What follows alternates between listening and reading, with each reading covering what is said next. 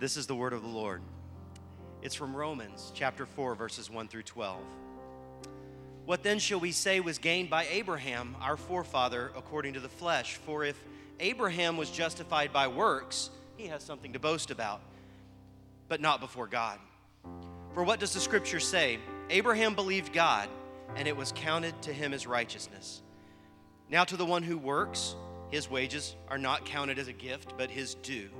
And to the one who does not work, but believes in him who justifies the ungodly, his faith is counted as righteousness. Just as David also speaks of the blessing of the one to whom God counts righteousness apart from works. Quote, Blessed are those whose lawless deeds are forgiven, whose sins are covered. Blessed is the man against whom the Lord will not count his sin in this blessing then only for the circumcised? Eh, no, is this blessing then only for the circumcised or for the uncircumcised? For we say that faith was counted to Abraham as righteousness. How was it counted to him? Was it before or after he was circumcised? It was not after, but before he was circumcised. He received the sign of circumcision as a seal of the righteousness that he had by faith while he was still uncircumcised. The purpose was to make him the father of all who believe without being circumcised, so that righteousness would be counted to them as well, and to make him the father of all circumcised, who are not merely circumcised, but who walk in the footsteps of faith that our father Abraham had before he was circumcised. Ben. Well, good morning, brothers and sisters. Great, great to be with you this morning. If you haven't already, go ahead and grab your Bibles and open up to Romans chapter 4. It's where we're going to be this morning, and it's good to be back in Romans. We were obviously celebrating all that God did through Impact last week, and now it's good to dive back into this series that we're walking through Romans, and we come to Romans chapter 4. So go ahead and find your place there. We'll begin in verse 1. If you need a Bible, uh, there should be one in the seat pocket in front of you. Uh, if you don't own a Bible, that's our gift to you. You feel free to take that with you. And just as a reminder, uh, we as a church are walking through this book together. We're reading this book on our own together. If you don't have a reading plan, that's available on the app, or there's a paper copy that you can kind of get caught up. And we're reading through this. Our life groups are walking through all the details of Romans together and pressing that out in community. And then again, on, on Wednesday night, behind the message at 6:30 here on our campus, it's when we come and dive a little bit deeper down into the message from the weekend. So if you don't have a place to connect yet, we'd invite you to be a part of that behind the message, uh, 6:30 on Wednesday nights. But right now, we're going to continue on in this great, great chapter, Romans chapter 4. Now, the, the big theme that Paul is building and the Apostle Paul, who wrote this great letter, is elaborating is this idea uh, that we as unrighteous men and women, the only way that we are justified or made right with God is by faith in Christ and faith in Christ alone. Paul's building that great argument and that incredible biblical truth this morning. Now, I want to kind of begin with this illustration. Many years ago, and uh, some of you may still use this tool, there was an evangelism tool called Evangelism Explosion. And Evangelism Explosion kind of gave you some tools to be able to share the gospel. And one of those tools was a question. And the question went something like this It says, Suppose that you were to die tonight and stand before God, and He were to say to you, Why should I let you into my heaven? What would you say? How would you respond to that question? And that was a tool in evangelism to kind of be a diagnostic tool to reveal where the heart is or how we understand our standing before God. Now, Romans is dealing with specifically how we would answer that question. Romans is dealing with the question that every human being every human being that has ever drawn a breath will wrestle with in one way or another is how can a person be right with God? And Paul's been walking through this argument in Romans 1, 2, and 3. And he said, okay, the, the immoral person, no matter how outwardly wicked you may be, you're going to have to wrestle with that question at some point. How can I be right with God? The, the moral person who has a standard that they believe they're living by, that person's going to have to wrestle with some point. How can I be made right with God? The religious person, Paul says, the religious person who believes that they're following all the rules and keeping all the commandments and, and doing everything right, they're going to have to answer the question how can I be made right with God? Because your religion, your morality, no self righteousness, nothing you bring to the table can make you right with a perfectly righteous, holy God. Paul's making that case in the first three chapters of Romans, and he deals with the disaster that is our sin and our own unrighteousness. And we came to Romans 3, kind of the climax of his argument. You remember a few weeks ago, Romans 3 9 and 10 says, For we have already charged, Paul says, that all, both Jews and Greeks, are under sin, just as it is written, There is none righteous, no, not one.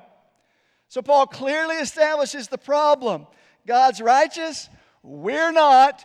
What are we going to do about it? Then he comes on in verse or chapter 3 verse 23 and he says for all have sinned and fall short of the glory of God and are justified by his grace as a gift through the redemption that is in Christ Jesus. So, Paul's argument is this there's a disaster of sin. We are left unrighteous. We're under the wrath of God because of our sin. At the same time, God, in His grace, has provided everything necessary for us to be right with God through His Son, the Lord Jesus Christ. And then Paul's going to continue on and say, okay, so then how is it appropriated, our sinful state, the provision of God, how are those two brought together? And Paul's argument is this faith and faith alone. That's Paul's argument. He's going to continue to argue that. Even in chapter 4, where we're going to get to in just a few minutes, the, the verse that chapter 4 seems to pivot on is verse 5, which says, However, to the one who does not work or does not trust his rewards, eh, who does not work but trusts God, who justifies the ungodly, their faith is credited as righteousness. Paul says God forgives on the basis of faith in Christ alone. Paul says God redeems based on faith in Christ alone. Paul reconciles, or God reconciles based on faith in Christ alone. God declares the, what's this? The unrighteous, that's us, to be righteous. The righteousness of God credited to our account, Paul says, based on faith in Christ and faith alone. Wow. Just a credible biblical reality here because of any other message in the world, there will be nowhere but the gospel of Jesus Christ from Scripture that you'll hear such a message. So, the big idea or the big truth, really, that kind of is the overarching idea or truth that we're chasing this morning is this that God justifies the ungodly on the basis of faith alone. That's the big truth we're chasing this morning. God justifies the ungodly. Who's that? on the basis of faith and faith alone. Now, before we dive down into the text, here's the problem with that. you say, there's a problem with that? Yeah, here's the problem with that. You ready?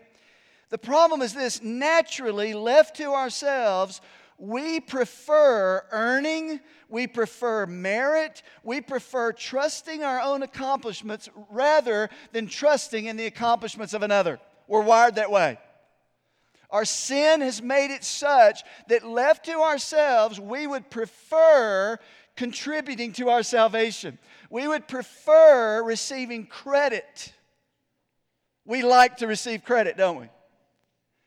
And by the way, I don't know if you know it or not, but some people sometimes take credit for things they never even did. Did you know that?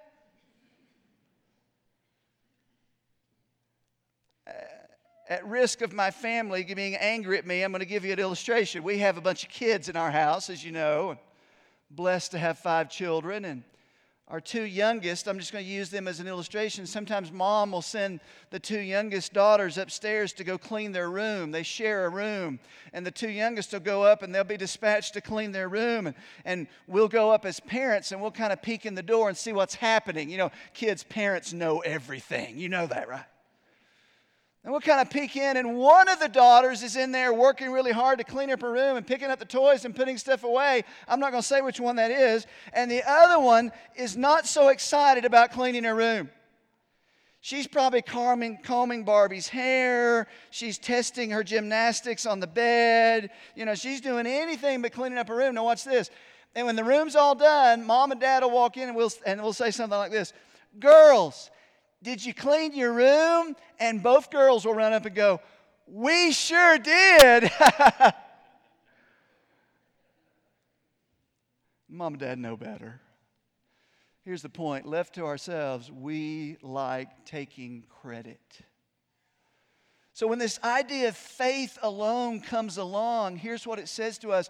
Tim Keller put it great. He says, Belief that we are accepted by God by sheer grace is profoundly humbling.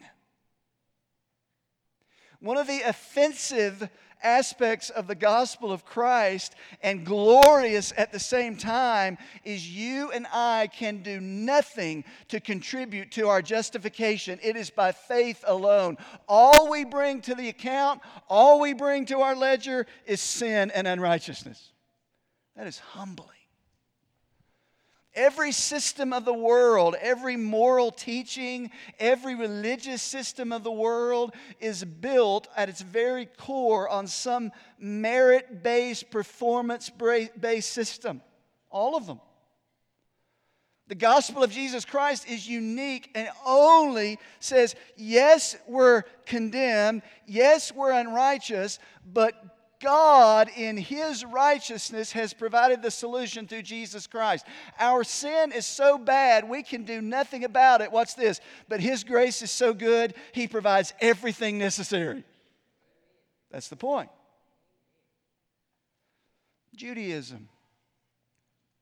Especially in the day of Paul, Judaism the teachings of the rabbis had taken the Old Testament system and they had made it into a system of merit and of works. They, they had made it a system of performance and achievements and work based achievements. So when Paul writes this letter to Rome, he knows the, the Jews that are there and maybe the Jewish new believers that are there, and the temptation is going to be to waft back and forth from faith alone into faith plus works and all this different things. So Paul writes to confront the Jewish system that had become merit based.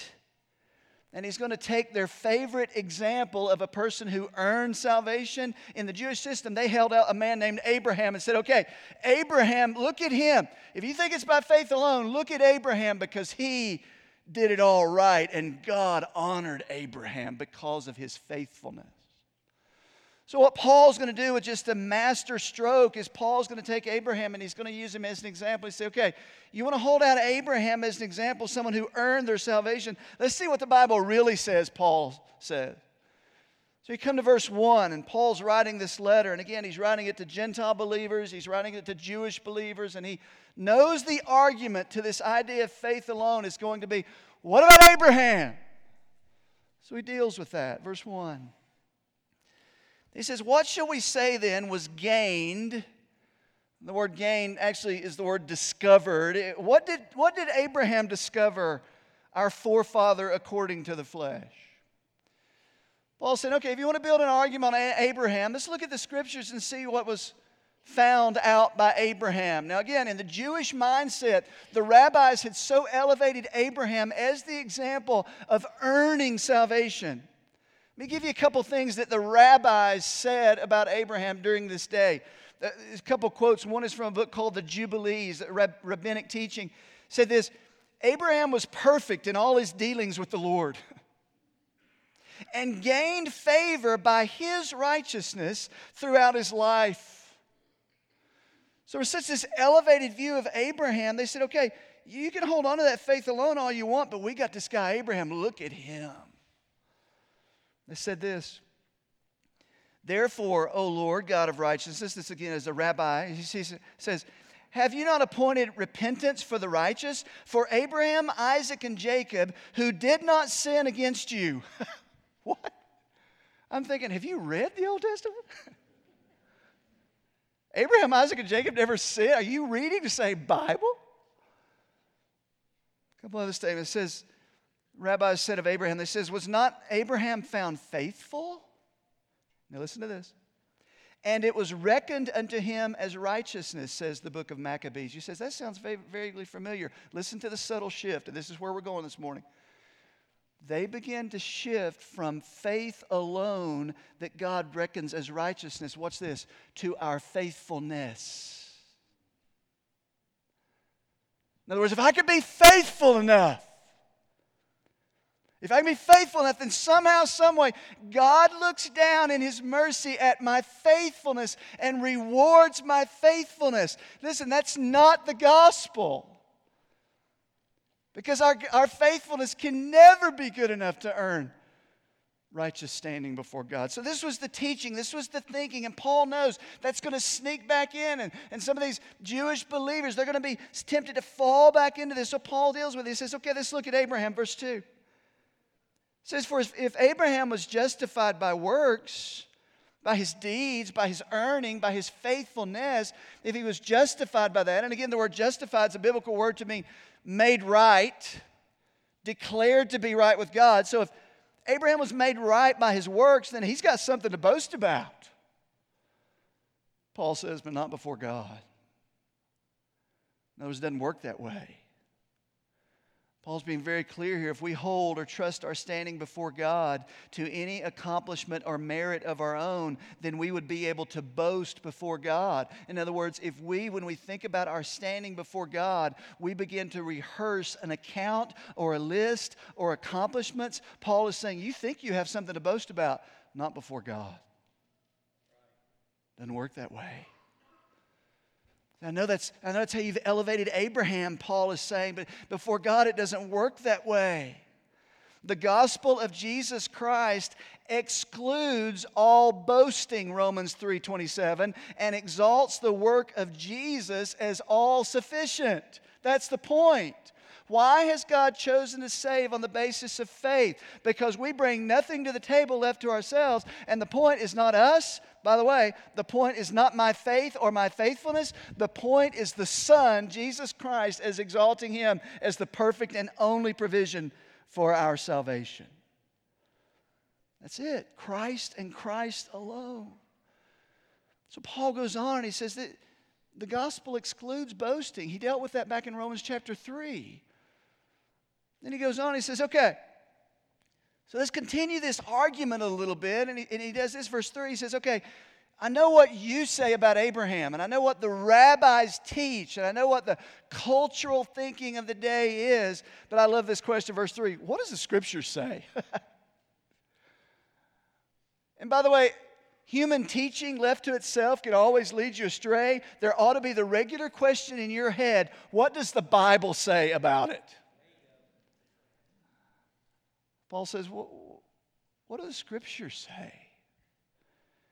he goes back and he quotes from Genesis chapter 15, the story of Abraham, and he quotes and he says, Abraham believed God, and it was counted to him as righteousness. Now, I'm not going to take a lot of time here to give you the background, but Many of you know the story of Abraham. Paul's going back in time and he's going to the biblical text about Abraham. And you know, Abraham, the, the father of the Jewish nation, the father of the faith, back in Genesis chapter 12. You can look, at, you can look this up later on your own. God called a man named Abram. Abram, Abraham, same guy. God changes his name later, calls him out from where he lives, and says, You're going to leave your family, you're going to leave your home, you're going to leave all the familiar, and you're going to go to a land, and I'll tell you about it later. And Abraham, you know, where am I going, Lord? Well, don't worry about it. Well, can I have some coordinates to put in my, you know, my iPhone? No, don't worry about it. No coordinates. Just go, and I'll tell you where you're going when you need to know. And Abraham did. He he he obeyed. And God makes this crazy promise to Abraham in Genesis 12. He says, You, Abraham, from you, Abraham, I'm going to build a great nation. And from this nation, there's going to be more descendants than the stars in the heavens, you know, the sand on the seashore. I'm going to build this great nation. God's done it, the nation of Israel, the people of God. Problem was, as you know, if you know the story, when God told Abraham this promise, Abraham had a couple things against him. Number one, he was a little bit older in years, right? You have to be careful. He, he was 75. Yeah. Never had kids. And evidently, his wife had a physical challenge that kept her from bearing children. She couldn't have kids. So God makes this crazy promise that you, Abraham, who you're way beyond the years of childbearing, Sarah, your body's not even capable of bearing children. I'm going to make a great nation by you. and it's as if God said, just trust me. Just trust me. So he was 75 when that happened, and years passed, and years passed, five years passed, 10 years passed, 20 years passed, 25 years passed. No baby. No baby. And along the way, God kept reminding Abraham of his promise. And by the way, as we walk with God, one of the things we need to be happen in our lives on a regular basis is to be reminded of what God has said, reminded of his promises, reminded of what God has said to us from his word. So you come to Genesis 15, and this is where Paul quotes over in Romans 4 and Genesis 15. It says, I'll just read from verse 5. And he, God, brought him, Abraham, outside and said, as if to remind him again of his promise, look toward heaven. Number the stars if you're able to number them, more than you can even count. Then he said to him, So shall your offspring be. Promise is still valid, Abraham. God, I keep my promises. What's this? And he, Abraham, believed. Same word for faith. Believed the Lord. Not just believed in the Lord, believed the Lord. Who God was, what God had said. And he, the Lord God, counted it to him as righteousness. What does that mean? Abraham was believing the promise of God that from him was going to come a nation, from that nation, a Savior, a Messiah. Abraham was, in effect, believing what God had said in the promise of God and placing his faith not in himself, but in God and his promises.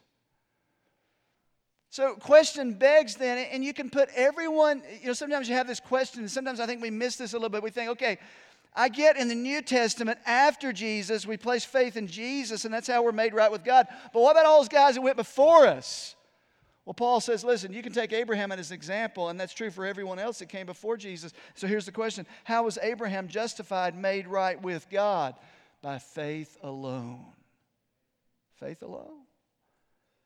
God doesn't have different ways of saving. It's been the same from the very beginning.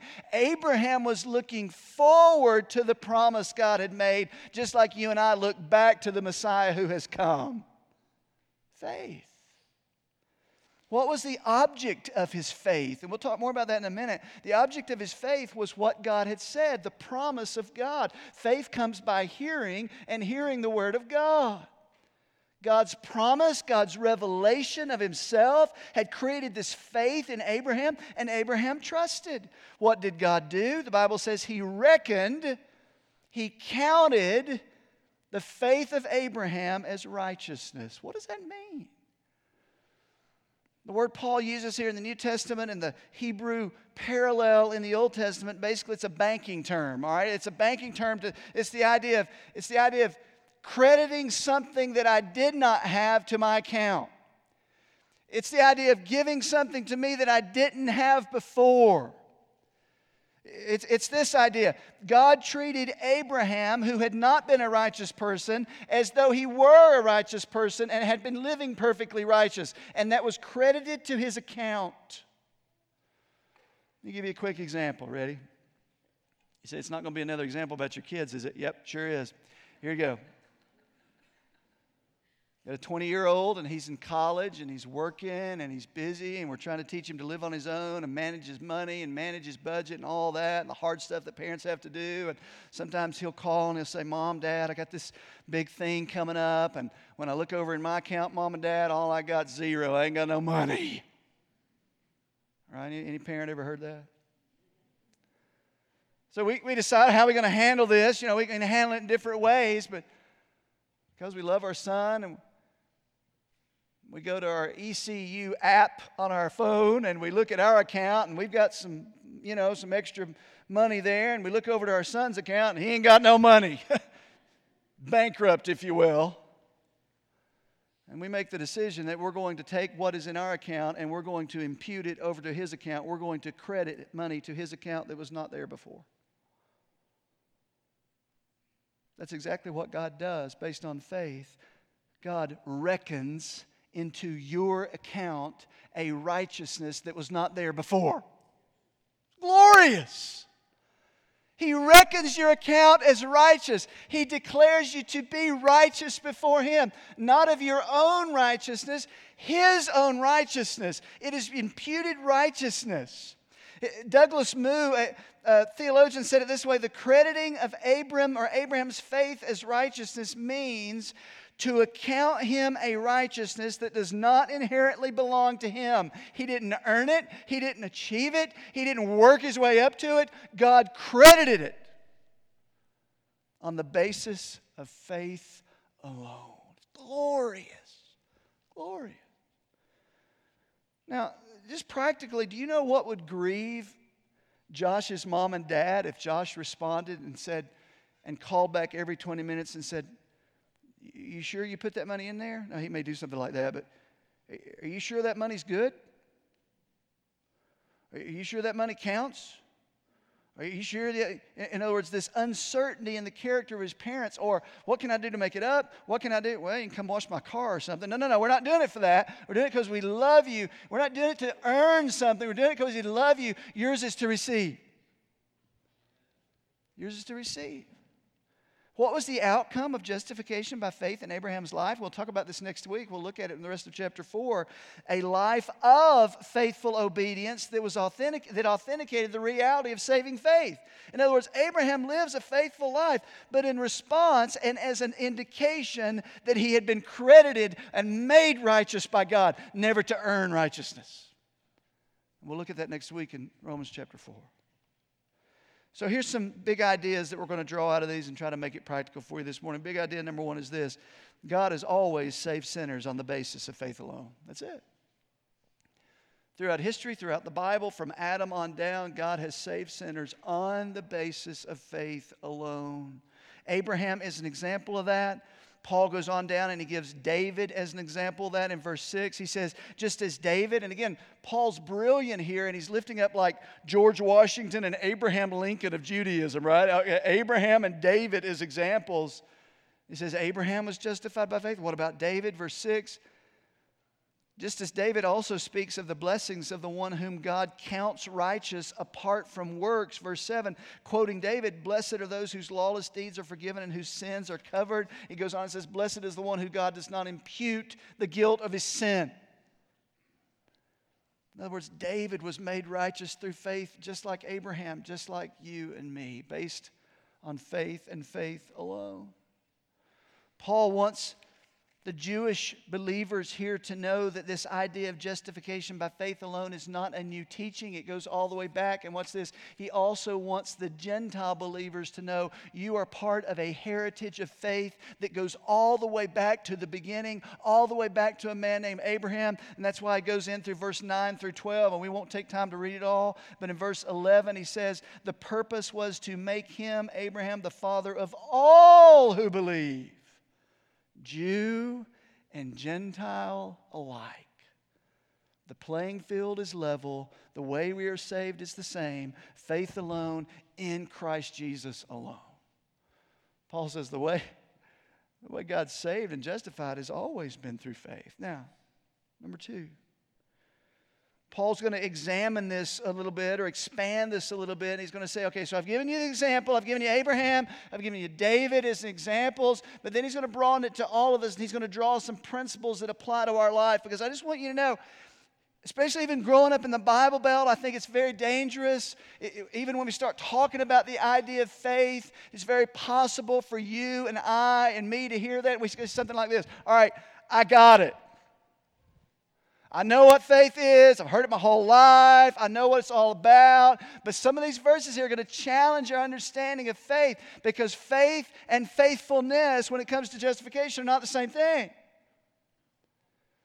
The desire for merits and works to creep in and us somehow think we earn any standing before God come in from all sides. So, so help us here, Paul. Verse 4. Now, to the one who works, and Paul's not against having a job, by the way, he just he means earning, the one who has the mindset of earning, his wages are not counted as a gift, but are counted as, as his due. And Paul's going to give two different ideas here. He says, okay, there's this idea of earning, this idea of wage earning. He says, there, there's many things in life that are earned, and that's not a bad thing. I mean, working for a job and earning a wage is a good thing. Working hard and gaining a promotion is a good thing. Earning a starting spot on the basketball team is a good thing. Earning the trust of a future spouse is a good thing, right? Paul says, but justification, right standing before God, is never earned. It's never a reward. It's not your due. It's a gift of grace. So he's going to juxtapose these two, and he says, okay, don't get the two confused. There's one who understands it is by faith alone, but there's this that, that creeps in. If you understand or think that you have earned your righteousness in any way before God, it is not grace. You are claiming earning. Paul says it doesn't work that way. Verse 5. This is a verse we looked at before. This is we're going to camp out the remainder of our time. He says this. And to the one who does not work. Again, Paul's not saying anything about gainful employment here. Paul's talking about an attitude of how we're made righteous. He says, To the one who knows it is not of earning, the one who knows it is not based on my merits before God, the one who does not work, but believes in him who justifies the ungodly. And I said it before if you write your Bible and you're just reading along, and you just skim right over this, don't miss this. Paul has spent three chapters declaring who to be ungodly. All of us. and you come to verse 5 of Romans 4 and says, oh, by the way, there's a God who justifies the ungodly. Praise be his name. Who believes in God, who justifies the ungodly to this person, his faith is counted as righteousness. Paul, what does this mean? Help us with this. Big idea number two faith is rooted in who God is and what God says. Now, this is big. You go back to this verse, and Paul says, The one who does not work but believes. Not just empty, sentimental belief, which, by the way, our culture loves. Uh, you just got to believe, man. You just got to you just got to have hope and trust. It's not empty, sentimental trust. It's faith in the character of God and the promises and the word of God.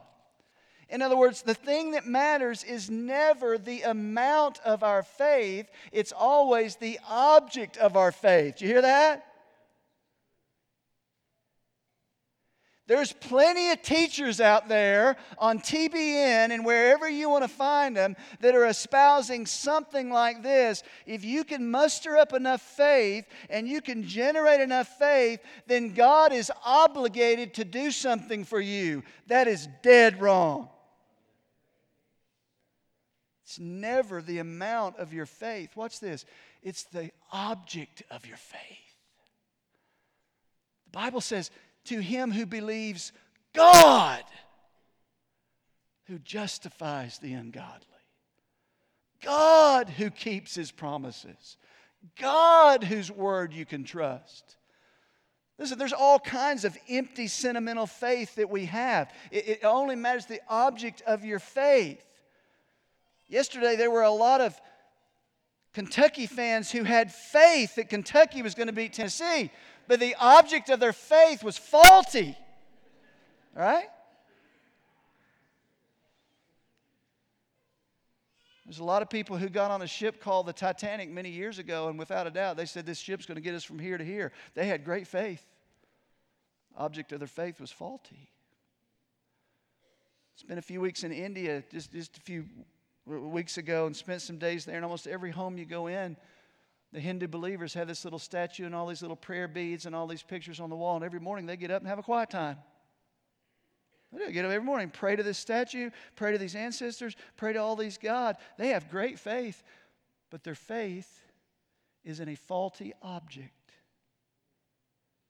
See, faith is rooted in who God is and what God says. You don't muster up faith. Romans 10 17, we'll be there in just a few weeks, well, maybe a few months. Romans 10 17 says, faith comes by hearing, and hearing by the word of God. Our faith is generated by the revelation of God. God speaks, God reveals himself through his word, and it generates and creates faith in us. Faith is a gift. See, that's hugely important to understand the difference. Jesus said, Listen, if you have the faith of a mustard seed, you can move that mountain. Now, it wasn't a new, it wasn't a new mountain moving ministry he was trying to start. That was not the point. Point was, it's not the amount of your faith, he says to his disciples, it's the object of your faith. The object of your faith.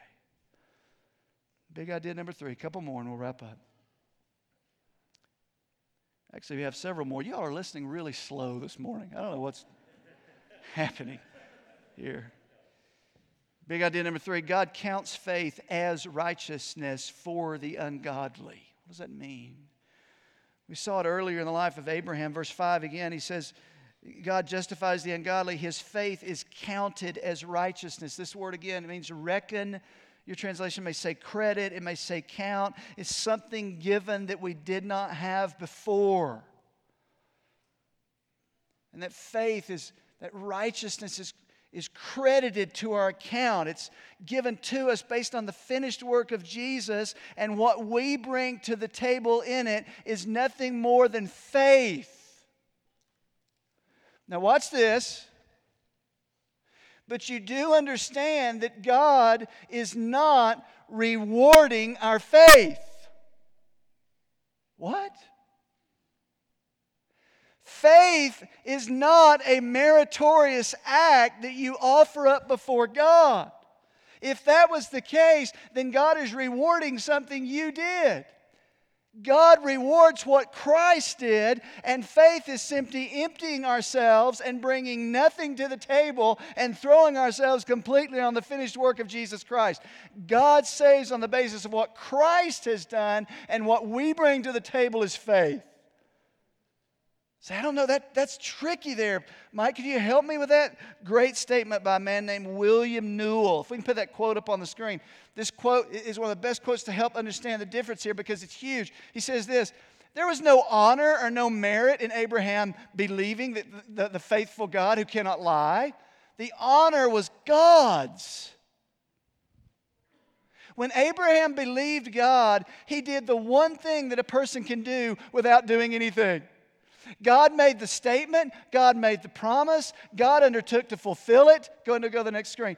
Abraham's faith was not an act, but an attitude. His heart was turned completely away from himself to God and his promise. Faith was not a meritorious act by Abraham. He simply believed God would accomplish what he promised. Faith is an emptying of yourself. It's not a meritorious act.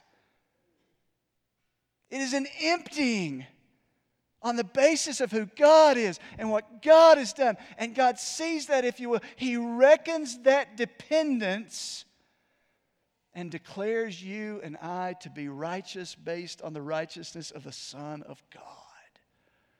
You know why? So that the Son of God receives all the glory. All the glory. Big idea number four, and we'll finish with this. So faith is based on who God is, what God says. Uh, God counts faith as righteous for those who believe. And then, number four, big idea number four is this faith repents of trusting in anything but Jesus alone. What do you mean by that? Where do you get that from? Well, look at verse 4 and verse 5 again. So Paul's giving a juxtapose here between these two ideas. He says, verse 4, now to the one who works, there's this earning mindset. Does to the one who works, his wages are not counted as a gift, but as his due. Then verse 5, and to the one who does not work, meaning the one who trusts, the one who is empty of bringing anything to the table in complete dependence on God, to the one who does not work, but believes, but believes, but believes in him who justifies the ungodly, his faith is counted as righteous. What does that mean? Here's what that means. When it comes to justification and being right with God, Jesus plus anything else is not saving faith. It's Jesus and Jesus alone. And Paul says repentance and faith are inseparable experiences of grace, which means the faith that saves is also a faith that repents of self effort, that repents of accomplishments, that repents of the idea that I think it's me, that repents of keeping a ledger, that repents of somehow thinking if I just believe enough, that repents of any work of our own and totally empties ourselves and trusts in the finished work of Jesus Christ alone. God justifies the ungodly based on faith in Jesus Christ alone. Isn't that glorious? Paul's hammering this. Tim Keller said it this way saving faith is the end of one kind of trust and the beginning of another. Not trusting myself in any way, not trusting my spirituality in any way, not uh, trusting my sincerity in any way. I'm trusting in who God is and the finished work of Jesus and that alone. Tim Keller again says false understanding of saving faith will lead to insecurity there's a lot of insecure Christians because somewhere, somehow, they think, and subtly, they've earned their standing before God. Therefore, they have to maintain that standing before God. Therefore, they can lose that standing before God rather than recognizing God has declared me righteous based on faith in Jesus alone. Misunderstanding of faith will cause a lack of assurance, spiritual pride, thinking we've earned something, touchiness to criticism, and a devastation in light of any moral lapse because somehow, someway, we are secretly trusting in ourselves and not Christ and Christ alone. See that? Give you a quick illustration, we're going to pray and we'll be finished. Mark chapter 5. You don't have to turn there. Remember the story? There's a lady who's had a she's had an issue of blood for years and years and years and she went to every doctor. She tried to find every means she could to be cured and finally she heard about the messiah. She heard jesus was there. And the bible says she ran to jesus and in the middle of a crowd and the team can come on up by the way and just begin to play. In the middle of a crowd she knew if she could just get close enough to touch the hem of Jesus' garment, she would be healed. And the reason she believed that is she, she knew the prophecies in the book of Malachi that healing came from just touching the hem of his garment. She was, she was trusting in what God had said. So, this lady, in a very humbling state, and you can imagine with all those people around, somehow was probably down on the ground near his feet, and all she could muster was emptying herself completely. She brought nothing to the table. If I could just touch the hem of his garment. And that's what happened. And Jesus responded and said, Daughter, your faith has made you well. Go in wholeness. You have been made whole. She brought nothing to the table. She had no merits to trust in. Her faith was in the person, watch this, the promises and the work of Jesus and Jesus alone. God justifies the ungodly based on faith in Jesus and Jesus alone. Faith is rooted in who God is and what God has said. God counts faith as righteousness for the ungodly. He declares something to be true that was not true. And faith repents of trusting in anything but Jesus and Jesus alone. So I want to ask you just to bow your head for a minute. Anthony's going to play, and we're going to close this time in just a moment. But I want, just, just in a very, I think, really important moment for many of us in this room. I'm going to ask you the same question I asked at the beginning. Suppose you were to die tonight and you were to stand before God and He were to say, Why would I let you into heaven? What would you say? See, based on Romans chapter 4, if your trust is in anything merit, accomplishment, the amount of your faith, anything but Jesus and Jesus alone. That's not saving faith. Faith comes by hearing, hearing by the word of Christ. We are saved by faith in the person of Jesus and Jesus alone. If that's you here this morning, just in really a holy moment, maybe the first time your eyes have been opened and you realize faith is not something I muster, it's not something I work up, it's a response to who God is and what God has said. Lord, yes, I trust you. Save me. Lord, I run from all my efforts. Lord, I run from all my accomplishments. I run from all the things that I try to generate. I'm trusting you alone. If that's you, right there, right there in your seat, Jesus, I need you. Save me. Save me. If you're here and you have questions about that, we're going to have people that would love to meet with you after the service. For the rest of us, let's just continue in a moment of worship, just savoring in the glory of the finished work of Jesus Christ, the gospel of Christ.